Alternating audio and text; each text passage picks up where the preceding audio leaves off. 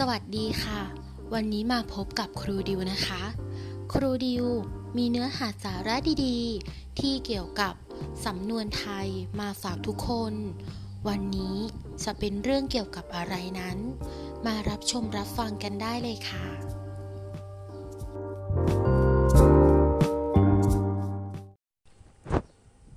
ก่อนที่เราจะไปเรียนรู้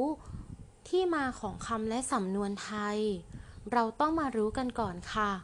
ว่าสำนวนคืออะไร และมีที่มาอย่างไร สำนวนคือถ้อยคำหรือข้อความที่กล่าวสืบต่อกันมาอย่างช้านาน มีความหมายไม่ตรงตัว หรืออาจมีความหมายอื่นแฝงอยู่ หรืออาจกล่าวได้ว่า สำนวนคือถ้อยคำกลุ่มคำหรือความที่เรียบเรียงกันในเชิงอุปมาอุปไมย โดยมีในแฝงเร้นซ่อนอยู่อย่างลึกซึ้ง แยบคาย เพื่อให้ผู้ที่ได้รับนำไปตีความทำความเข้าใจด้วยตนเองอีกชั้นหนึ่ง ซึ่งอาจแตกต่างไปจากความหมายเดิม หรืออาจคล้ายคลึงกับความหมายเดิมก็ได้ สันนิษฐานว่าสำนวนนั้นมีอยู่ในภาษาพูด ก่อนที่จะมาอยู่ในภาษาเขียน ซึ่งเกิดขึ้นในสมัยสุขโขทัย โดยพิจารณาจากข้อความในศิลาจารึกของพ่อขุนรามคำแห่งมหาราชแล้ว พบว่ามีสำนวนปรากฏอยู่ใน ศิลาจารึก เช่น ไพลฟ้าหน้าใส ซึ่งหมายถึง ประชาชนอยู่เย็นเป็นสุข ที่มาของสำนวนไทยอาจเกิดได้หลายอย่าง เช่น 1. เกิดจากธรรมชาติ สำนวนเช่น คลื่นใต้น้ำ มาเหนือเมฆ ฟ้าหลังฝน 2. เกิดจากสัตว์ เช่น กระต่ายตื่นตูม เห็นช้างขี้ขี้ตามช้าง เขียนเสือให้วัวกลัว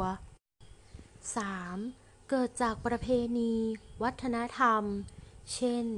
เข้าตามตรอกออกตามประตู ขนทรายเข้าวัด 4. เกิดจากลัทธิศาสนาและความเชื่อ เช่น วันพระไม่มีหนเดียว แก่วัด ความบาทพระมาลัยมาโปรด 5. เกิดจากนิทานและวรรณคดี เช่น ว่าแต่เขาอีเหนาเป็นเอง งอมพระราม วัดรอยเท้า 6. เกิดจากการละเล่นและกีฬา เช่น สู้จนเย็บตางูกินหาง 8. เกิดจากอวัยวะของร่างกาย เช่น ปากบอนตีนเท่าฝาหอย 9. เกิดจากของกินของใช้ เช่น ข้าวเหลือเกลืออิ่ม หน้าสิวหน้าขวาน ได้แกงเทน้ำพริก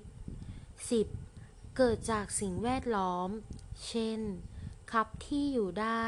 คับใจอยู่ยาก เกี่ยวแฝกมุงป่า บ้านเมืองมีคือมีแปร 11. เกิดจากประวัติศาสตร์ เช่น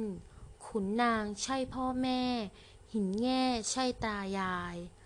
ประวัติศาสตร์ซ้ำรอย เป็นต้น